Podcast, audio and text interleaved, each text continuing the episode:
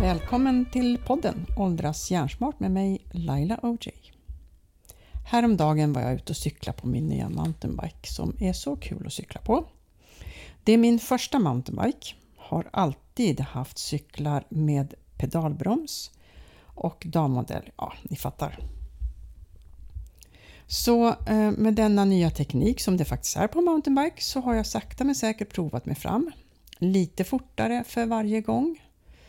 När det gäller skogsvägar så har processen gått spikrakt uppåt. Har känt mig så säker. Men när det gäller lite mera skogsstigsaktigt så har jag först och främst varit lite för feg. Men jag har gjort det ändå. Har även där känt mig mer och mer säker, men så då häromdagen när vi skulle väga, gubben och jag, ja, han har också köpt en, så kul. Så kände jag mig lite trött och kroppen var inte riktigt med mig, men tjurig som jag är så struntar jag och lyssnar på mig själv. Tolkade att eh, äh, det är bara lat, kom igen nu.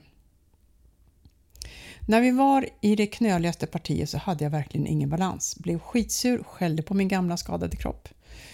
Ja, allmänt irriterad var jag. Ingen bra förutsättning. Så kom vi i alla fall ut där. Det är en fin gammal skogsväg med Sonfjället som panoramavy framför oss. Och där kände jag, men nu, nu kände jag att jag släppte på. Oh, jag är laddad, det här kommer att gå bra. Och så helt plötsligt, från absolut ingenstans, det vart tvärstopp. Jag flyger över styret, gör en ofrivillig volt, landar med cykeln mellan mina ben på ryggen. Shit, var min första tanke och jag skrek rakt ut av rädsla och ilska. Luften gick ur mig fullständigt. Gubben sträckte sig i ryggen i hans iver att skynda sig tillbaka till mitt vrål, stackarn. Han hjälpte mig upp. Ville att jag bara skulle känna om något gått sönder. Där och då blev jag så förbaskat frustrerad så jag bara skriker ut min ilska rakt ut i ingenstans. Värsta primalvrålet. Varför skriker jag så här? Ja. Jag blir så infernaliskt besviken på min klantighet och även på min kropp och knopp. Ja, men ingen fara, kanske ni tänker. Det är bara att hoppa upp igen. Absolut, helt rätt och det kommer jag att göra. När lårkakan lagt sig, axeln funkar igen, knät mindre svullet och armen läkt ihop. Men eh, det som blev min frustration där då var att jag på något underligt konstigt sätt insåg lite mer att min kropp tyvärr inte funkar som en frisk kropp. Efter fem ryggoperationer, cirka åtta år av rehab, två operationer för att få till så att jag inte skiter på mig, polyneuropati, psoriasis, psoriasisartrit och eh, nu förmodligen även förträngning i spinalkanalen. Ja, det går bra nu. Vill inte på något sätt att du ska tycka synd om dig, för det är inte det. Och, eller så att jag, utan jag vill bara berätta mina förutsättningar.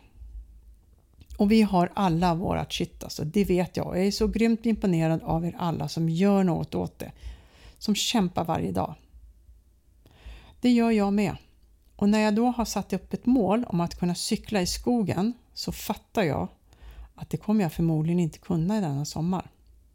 Då blir jag så makalöst irriterad och förbannad på min kropp. Därav mitt frustrationsprimalvrål. I och med detta lilla äventyr får det mig att fundera återigen på hur funkar hjärnan ihop med våra känslor? För vi alla vet att det börjar med en tanke, så till känslan för att då kanske bli en handling. Var i min tankevurpa kunde jag inte se den stora stenen som satte bildligt talat käppar i hjulet för mig. När känslan av rädslan och ilskan gjorde att jag till slut gjorde handlingen att skrika. Detta är för mig kanske ett sätt att bearbeta min lilla vurpa, men också att fundera på varför jag agerade innan jag reagerade. Kan man göra det ena innan det andra?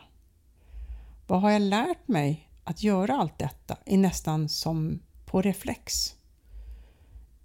Eller är det något som jag nu under min utbildning lärt mig top-down eller bottom-up, alltså från hjärna till kropp eller från kropp till hjärna? Ska vi prova att reflektera över något, en rörelse, en handling som du brukar göra? När du gör den, checka in med dig själv om det är något du tränar in dig på. Eller gör du det rent reflexmässigt? Det är bra att fundera i dessa banor lite nu och då. Eftersom det kan få dig att börja tänka om det du gör är rätt för dig.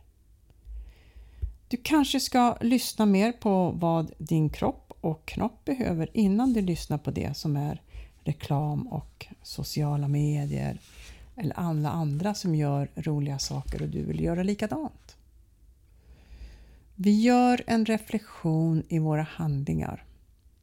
Så tar vi kontrollen över vårat tanke, känslor, handling.